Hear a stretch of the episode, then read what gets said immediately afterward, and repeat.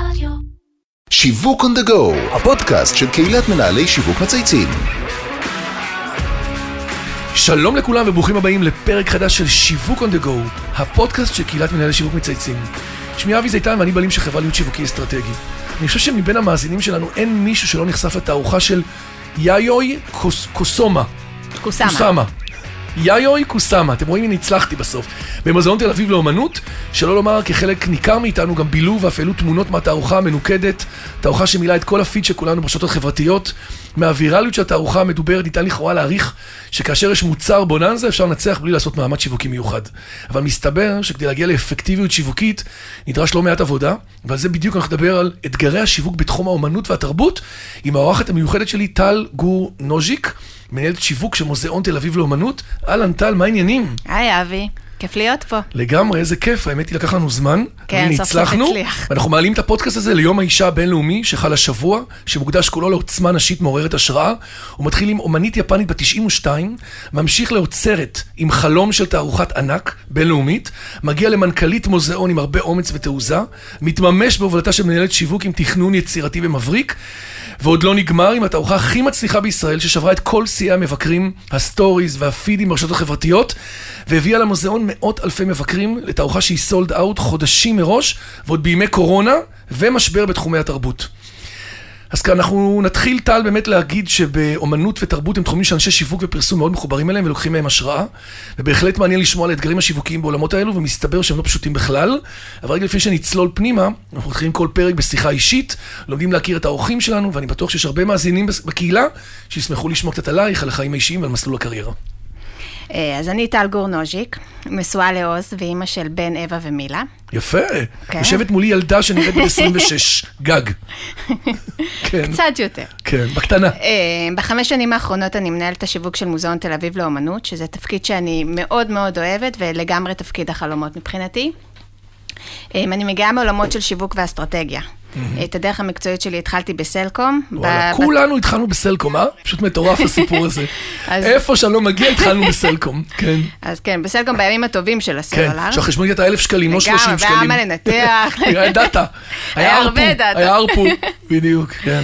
אמ, אז למדתי כלכלה ואומנות בתואר הראשון. אה, אז כבר היו זרעים ראשונים. ובתחילת הדרך כיוונתי לתפקידים של כלכלה ואנליזה, כן. אבל uh, מהר מאוד הבנתי שמה שמעניין אותי זה השיווק, ועשיתי, הסטתי את הדרך שלי לשם. וכולל לימודי תואר שני במנהל עסקים עם התמחות באסטרטגיה. יפה. אחרי uh, מספר שנים בסלקום, עברתי לתפקידי uh, שיווק באלטמן, uh, תוספי תזונה. כן, החלטתי להתחיל להיכנס לעולמות הבריאים יותר, קצת well-being. אז התחלתי בתור מנהלת מותג, ובהמשך התקדמתי שם למנהלת תחום מותגים. כן. בהמשך הדרך גיוונתי קצת את עולמות התוכן לתחומים שיותר עניינו אותי, והייתי סמנכ"לית השיווק של רשת סוהו, שאני כן, בטוחה שאתה מכיר. ברור, קונים שם הרבה. אז אה, רשת חנויות למוצרים מעוצבים, ומשם עברתי לעולמות הדיגיטל. הייתי חלק מצוות ההקמה של Meeting Place, אה, שזה גם? מיזם חדשני חדשני, של, נכון. כן, של השכרת... השכרת חדרים, נכון? כן, יצא לי להיות אפליקציה. שם. מדהים. אז באמת חברה מדהימה שהתחילה בתל גלובלית. אביב, לגמרי global, מאוד מאוד מצליחים היום בעולם. כן. ואז שמעתי שנפתח התפקיד במוזיאון, שזה כאילו הכי נראה לא- לא לא בקו הקריירה הקלאסי. כן, אבל לגמרי התפקיד הכי מושלם מבחינתי. כן. שילוב אה, מושלם של ה- בעצם היכולות המקצועיות שלי עם התחומי עניין יפה. שלי, ומאז אני שם. מדהים. כן. אז אה, קודם כל, אה, ממש שאפו, ללכת עם, ה, עם, ה, עם התחושות ועם הפרפס שלך. תני לנו עוד איזה שניים, שלושה דברים מעניינים עלייך שלא יודעים, כי אנחנו אוהבים איזה פיקנטריה מעניינת. אז קודם כל, זה לא רק צבע שיער, אני לגמרי ג'ינג'ית באופי, מי שלא רואה עכשיו, אז אני, אני, אני נותן לזה גושפנקה. אה, שבעצם מאז ומתמיד היה לי חיבור ונטייה לעולם האומנות, גם בתואר הראשון, גם בתור בית שצורך תרבות ואומנות כשגדלתי, אז... כן. ושאני מנהלת את הפייסבוק של בבלי, שזה השכונה שלי. את מנהלת את הפייסבוק? כן. כמה פוסטים את מעלה בשבוע? אה, יש לנו מלא. זה בטח קבוצה שמייצרת אלף פוסטים, ואת צריכה 6,000, לבחור את ה... לגמרי, כן. וואו. 6,000 אנשים. בקיצור, יש לך גם עוד skill נוסף של ניהול נכסים דיגיטליים, את יכולה להוסיף כן. את זה גם. אז את מוזיאון תל אביב לאומנות כמקום מדהים וחווייתי לא ממש צריך להציג, אבל מה שהרבה לא יודעים זה על ההצלחה שלו בארץ ובפרט בעולם. נכון. בואי נדבר על זה קצת. אז קודם כל, קצת על המוזיאון. מוזיאון תל אביב לאומנות מתמחה באומנות מודרנית ועכשווית, מהארץ ומהעולם. אה, אנחנו המוזיאון המוביל בכמות המבקרים בארץ, אנחנו מדורגים וואו. בעולם במקום 48. מכל מוזיאונים בעולם. מכל המוזיאונים בעולם. וואו, ממש מוזיאון nation, לא רק start-up nation, גם museum אה, nation, כן. בשנת 2019 שברנו את השיא מבחינתנו, ובכלל בארץ, והגענו למעל מיליון 300 מבקרים וואו. במוזיאון. כן, וואו. זה מה שהכניס אותנו למקום ה-48. וגם בשנה של הקורונה, המשכנו לשמור על הדירוג הזה. כן. ולחשוב על זה שהבאתם תערוכה כזאת שנדבר עליה עוד שנייה בקורונה. כן. אז הזכרתי בפתיח את התערוכה שאפשר להגיד שכבשה את המדינה, ואם לא את המדינה אז בטוח את הפיד של כולנו. התערוכה של האומנית המדהימה יאיוי קוסאמה.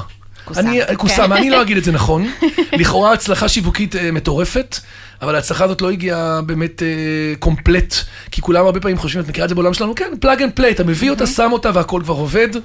בואי נדבר רגע על העבודה השיווקית המאומצת שלך, באמת, על, ועל כל המהלך שבניתם. אז קודם כל, באמת הרבה מוזיאונים בעולם מעוניינים להציג את התערוכות של קוסאמה, היא אחת האומניות המצליחות ביותר. אה, וקצת לפני יותר משנה וחצי נוצרה הזדמנות מבחינת המוזיאון. Mm-hmm. מין חלון הזדמנויות להציג אותה. כן, היינו בתור, זה היה ברור שזה ייקח עוד כמה שנים, אבל uh, מוזיאונים נסגרו בעולם, תערוכות התבטלו. ו... מה שנקרא עוד יתרון של הקורונה. כן, והמוזיאון החליט להמר על זה בהרבה מאוד תעוזה של טניה כהן עוזיאלי, המנכ"לית שלנו, וללכת על זה. שמעתי עליה שהיא רוטוויילרית. זה מיליונים, נכון? רק בשביל מי שלא כן. מבין את זה, זה מיליונים. כן. ו...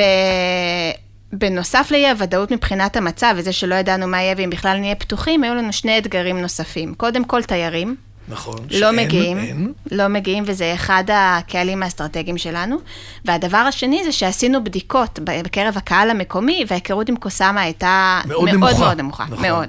כן. אז uh, נכנסנו להרפתקה הזאת עם שני האתגרים הגדולים האלה מבחינת ההיערכות השיווקית, ודוגמה לחשיבות של ההתבססות על הקהל המקומי, זה שבברלין, בגרופ כן. יוסבר, המוזיאון שהציג את התערוכה לפנינו, לפנינו כן. היא לא הצליחה. וואו, למה? כי הם, הם, הם לא התבסס, הם, התערוכה שם באמת פנתה לקהל המקומי, אבל הם לא עשו מהלכי שיווק שהתמקדו בקהל הזה, ובלי תיירים הם לא הצליחו. מדהים, זאת אומרת, כאילו רצו, אבל הניחו שכבר אורגנית הם הגיעו אליהם, ובסוף זה בעצם אה, לא קרה. כן. אז מבחינת באמת הפעילות השיווקית, ידענו מלכתחילה שאנחנו פונים לקהל מקומי שלא מגיע בשוטף לארץ, קהל שכל נסיעה שלו לחו"ל מגיע למוזיאון, אבל בארץ נכון, פחות. אה, לגמרי. פחות קורה, אז בנינו אסטרטגיה שיווקית מדורגת, שבעצם קודם כל התחילה בחשיפת התערוכה, חצי שנה לפני. חצי שנה? חצי שנה, התחלנו באפריל. מתי זה התחיל? אפריל 2021. כן, התערוכה נפתחה וואו. בנובמבר, כבר מאפריל התחלנו להוציא. לפמפם, יח"צ, אייטמים, הודעות לעיתונות, הסיפור של קוסאמה, העובדה שזו התערוכה הכי גדולה שלה שהייתה עד היום בעולם, זה שהיא נבחרה לאחת מעשר התערוכות הטובות ביותר השנה, זה היה הפמפום הראשוני.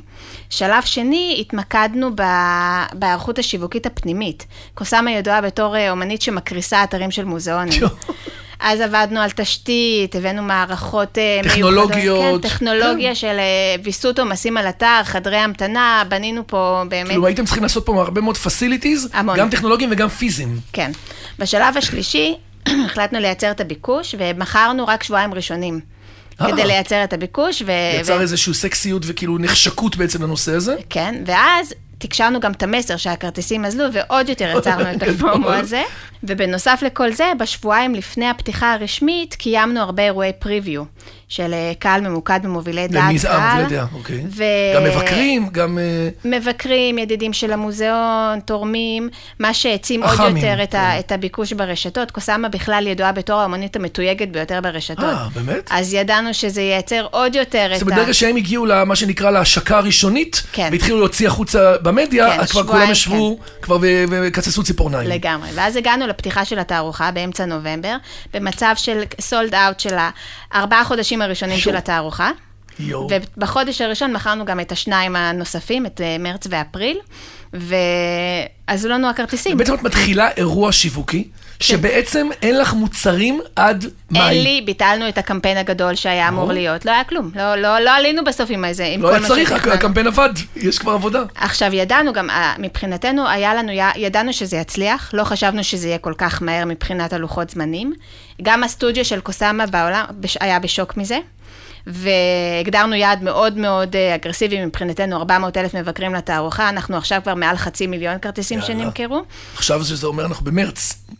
כן. כבר מזמן, אנחנו כן, כבר מלפני מזמן. כמה חודשים ב, כן, ב... ביעד, הגענו, עברנו את היעד. עברנו את היעד. וזה באמת הביא אותנו אבל למצב של הוספנו שעות, הארכנו, הוספנו עוד ימים, הארכנו שעות פעילות, עשינו כל מה שאפשר באמת כדי למתוח את הקצוות האלה. יפה מאוד. באמת מרשים, כי מי שמבין בעולמות האלה זה כל כך אה, לא טריוויאלי. אה, אז הזכרת קודם את הקורונה. איך אתם במוזיאון בכלל, בעולם האומנות, מתמודדים עם התקופה המאתגרת הזאת, ואיך הצלחתם למרות המצב לשמור על כמות מבקרים גדולה? אז ידענו להגיב מהר מאוד למצב החדש. אחד הדברים שמאפיינים את המוזיאון זה קודם כל גמישות וגם הרבה תעוזה. Mm-hmm. וידענו להיערך עם תכנים רלוונטיים בדיגיטל, אה, שידורי live, סיורים בתערוכות, המון זומים ופעילויות לילדים, וגם אה, הפקה של מהלכים אומנותיים ממש ייעודיים לתקופה הזאת. אחד המהלכים העיקריים שלנו נקרא דרך מרפסת, הוא כן. בעצם שאב השראה מתופעת המרפסות באיטליה. כן, כן, שהתחילה בקורונה שכולם יצאו. לגמרי, ובסגר הראשון יצאנו החוצה לעיר להביא את המוזיאון הביתה לאנשים. נסענו ברחבי העיר עם אוטו ומקרן, וכל פעם על קיר אחר בעיר הקראנו עבודות וידאו מהאוסף של המוזיאון. והבאנו ככה את המוזיאון הביתה. אנשים צרכו... לצאת, לצאת מהמוזיאון ולהגיע לשטח אורבני כזה. אנשים צרכו אומנות מהמרפסת שלהם או מהחלון שלהם. זה הוסיף עוד פן, את אומרת, יצירתי ומעניין לדבר הזה? כן. עכשיו, התקופות בין הסגרים, כשהמוזיאון היה פתוח, אה, המוזיאון נתפס בתור אה, מרחב בטוח לביקור, גם השטחים שלנו גדולים, נכון. אז הקהל, לא, לא נפגע לנו כמות הקהל. לא הרגיש קלסטרופוביה או שזה כאילו לחוץ לו מדי. כן, אנשים לא היו בלחץ, וגם הייתה לנו תערוכה חזקה, תערוכה של ג'ף קונס, ככה כן. שזה הביא הרבה קהל, וזה גם מה ששמר לנו על, על הדירוג העולמי של מקום 48 בעולם, כי הרבה מוזיאונים בחו"ל היו סגורים בתקופה הזו. יפה. זאת אומרת שבסופו של דבר האונליין והסגירות של כולנו, וההתנהלות שלכם, שיודעת להיות מאוד agile בתקופה הזאת, יצרה בעצם את המחולל הזה של ההצלחה, בין היתר. בתקופת הקורונה אני גם אוסיף שהיא בעצם האיצה תהליכים מאוד משמעותיים במוזיאון. בטח מבחינת השיווק, כי זה הסיט המון תקציבים לשיווק. נכון. וזה גם, עברנו למכירה של אה, אונליין, מכירה, מצב של אונליין קודם. בלבד, ככה שזה המון data מבחינתנו ודברים שפוטנציאל שיווקי מטורף. שעכשיו נמצא תוכל להשתמש קדימה בכל הדברים הבאים. כן. אני חושב שלא רבים מכירים את העולם התחרותי של המוזיאון ושל עולם האמנות בכלל, לכאורה התחרות הישירה עם מוזיאונים, גלריות, נכון, מוסדות תרבות אחרים. אבל למעשה זה הרבה יותר מזה. ספרי לנו מה, מה היום, את יודעת, בתור, שומעים אותך מנהלי שיווק, סמנכ"ל לשיווק, איך את מתנהלת מבחינת התחרות, איזה תחרות את מתמודדת איתה ומה את עושה עבור, למולה. אז בתפיסה שלנו, אנחנו באמת מתחרים על הפנאי של המבקרים. מעניין. זה, זה לא, לא רק... גם מול... על הנטפליקס וגם על עוד סרט כן. בקולנוע, וגם... זה, זה לא רק מוסדות תרבות, זה אפילו קניון, כן. זה אפילו חוף הים כן. בתל אביב. אנחנו מתחרים על הפנאי, וכדי להיות ב top of mind של הקהל, אנחנו באמת הגדלנו משמעותית את החשיפה שלנו בדיגיטל, ואת העיסוק בחדשנות והגעה לקהל צעיר. וזה באמת אחד הנושאים העיקריים שאני אני מתמקדת בו, וזה תמיד... מה, זה 30-40 כזה? כן. כן, אפילו קצת פחות. 28, כאילו, כן. ילדים, אני מניח 22 כנראה קצת פחות, אבל 25. גם בני נוער, יש לנו, כן. עוד מעט אני אספר לך על משהו מיוחד לקהל הזה, אבל באמת להצעיר את הקהל.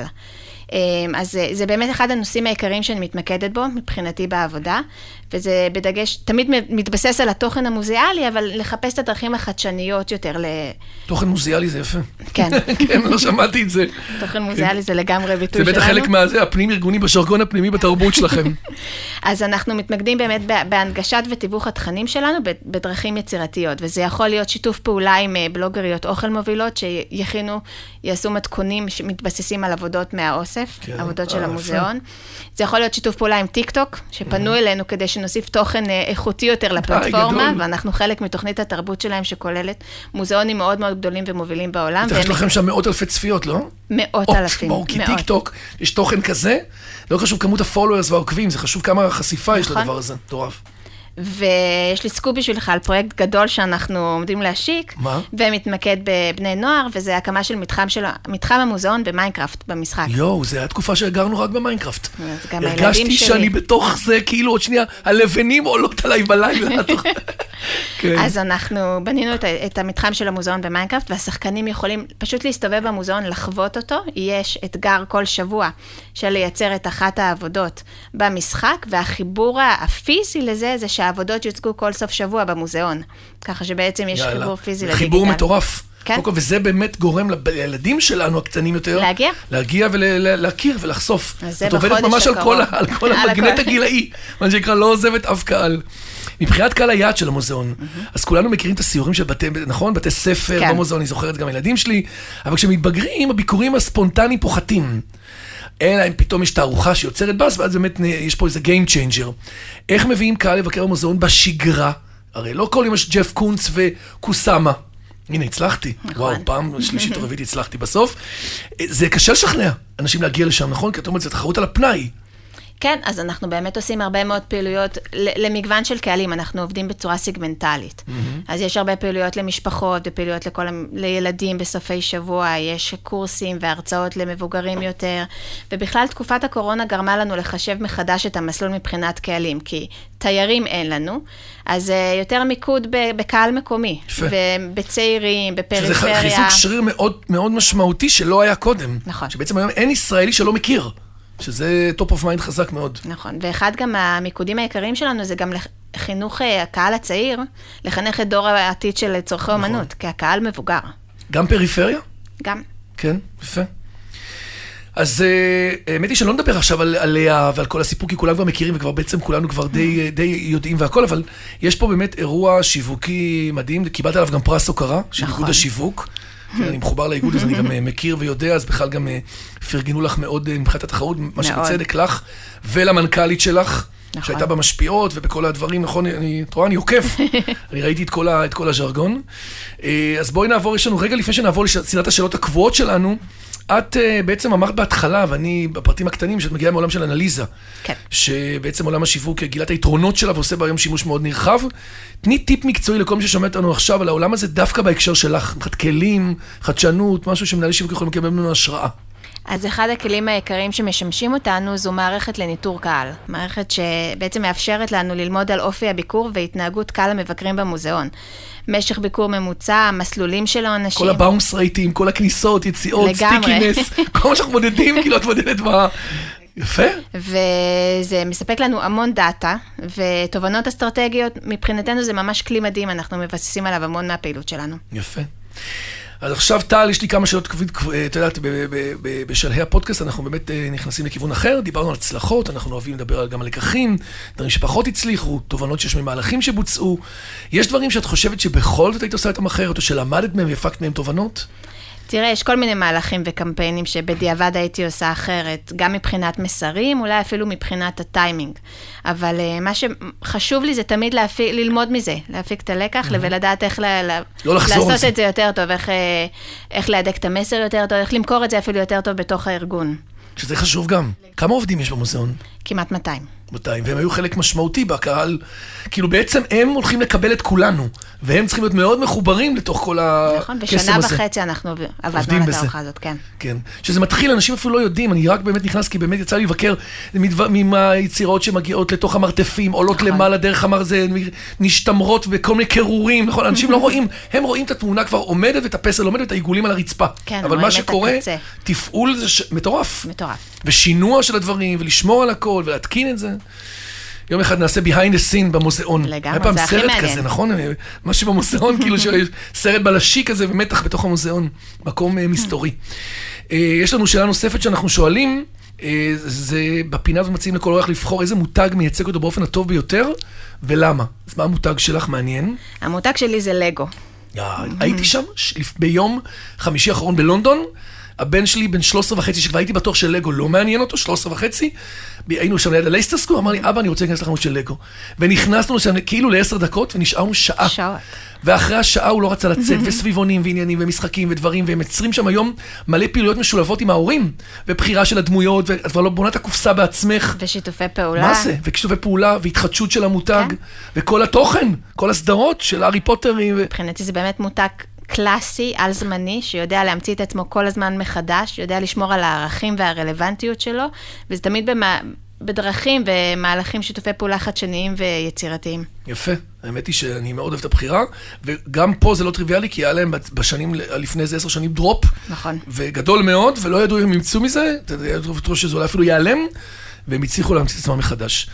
והשאלה האחרונה שלנו, שאת יכולה לבחור מנהל, שאלה, בעצם הצעה, לבחור מנהל שיווק או דמות, או מישהו שחושב שאפשר יהיה לראיין אותו, מעניין לראיין אותו. יש לך רעיון כזה? אז אני בוחרת כאן בצוות, צוות או, שלם, צוות זה טוב. שזה צוות מנהל התקשורת והשיווק של עיריית תל אביב. אה, צוות שמסיירת, מה זה, הצוות של עיר עולם? גם עיר עולם וגם כל לשכת הדובר, זה באמת מ- ביחד. עובדים כמו סיירת איתן היום עושה את זה, מובחרת, נכון? נכון, איתן, איתן שוורץ וכל. ה- צוות הצוות. שלו.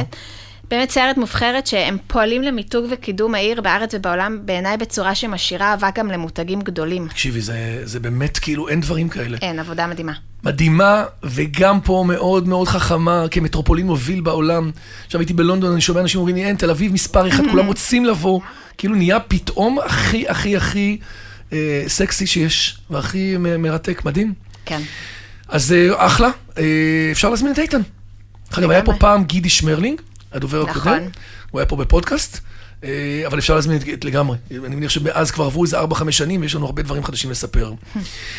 טל גור נוז'יק, מנהלת השיווק של מוזיאון תל אביב לאמנות. וואו, כן. איזה כיף היה. נכון, באמת, נכון, נהנית? מאוד. גם לשתף ולספר, גם לשמוע מאחורי הקלעים, גם מי שעוד שומע אותנו עכשיו בפודקאסט לקראת יום האישה, אז אנחנו, יש פה שילוב שלך ושל המנכ"לית שלך ושל האומנית, קוסומה, האוצרת, ושל. האוצרת קוסמה, הנה עכשיו זה, את רואה? חזרתי לאוטומט.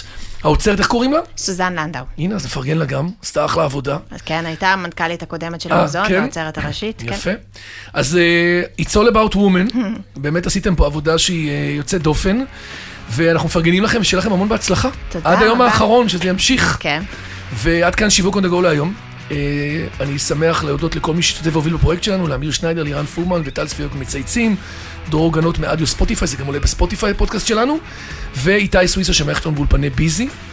מאחל לכולכם להמשיך לייצר שיווק יצירתי ומעניין, ולהיות באמת, מה שנקרא, הדמות המובילה בארגונים. תראי, פתאום הפכת את השיווק של מוזיאון מגוף תומך לחימה לגוף מוביל, שזה לא טריוויאלי, שאפו גדול.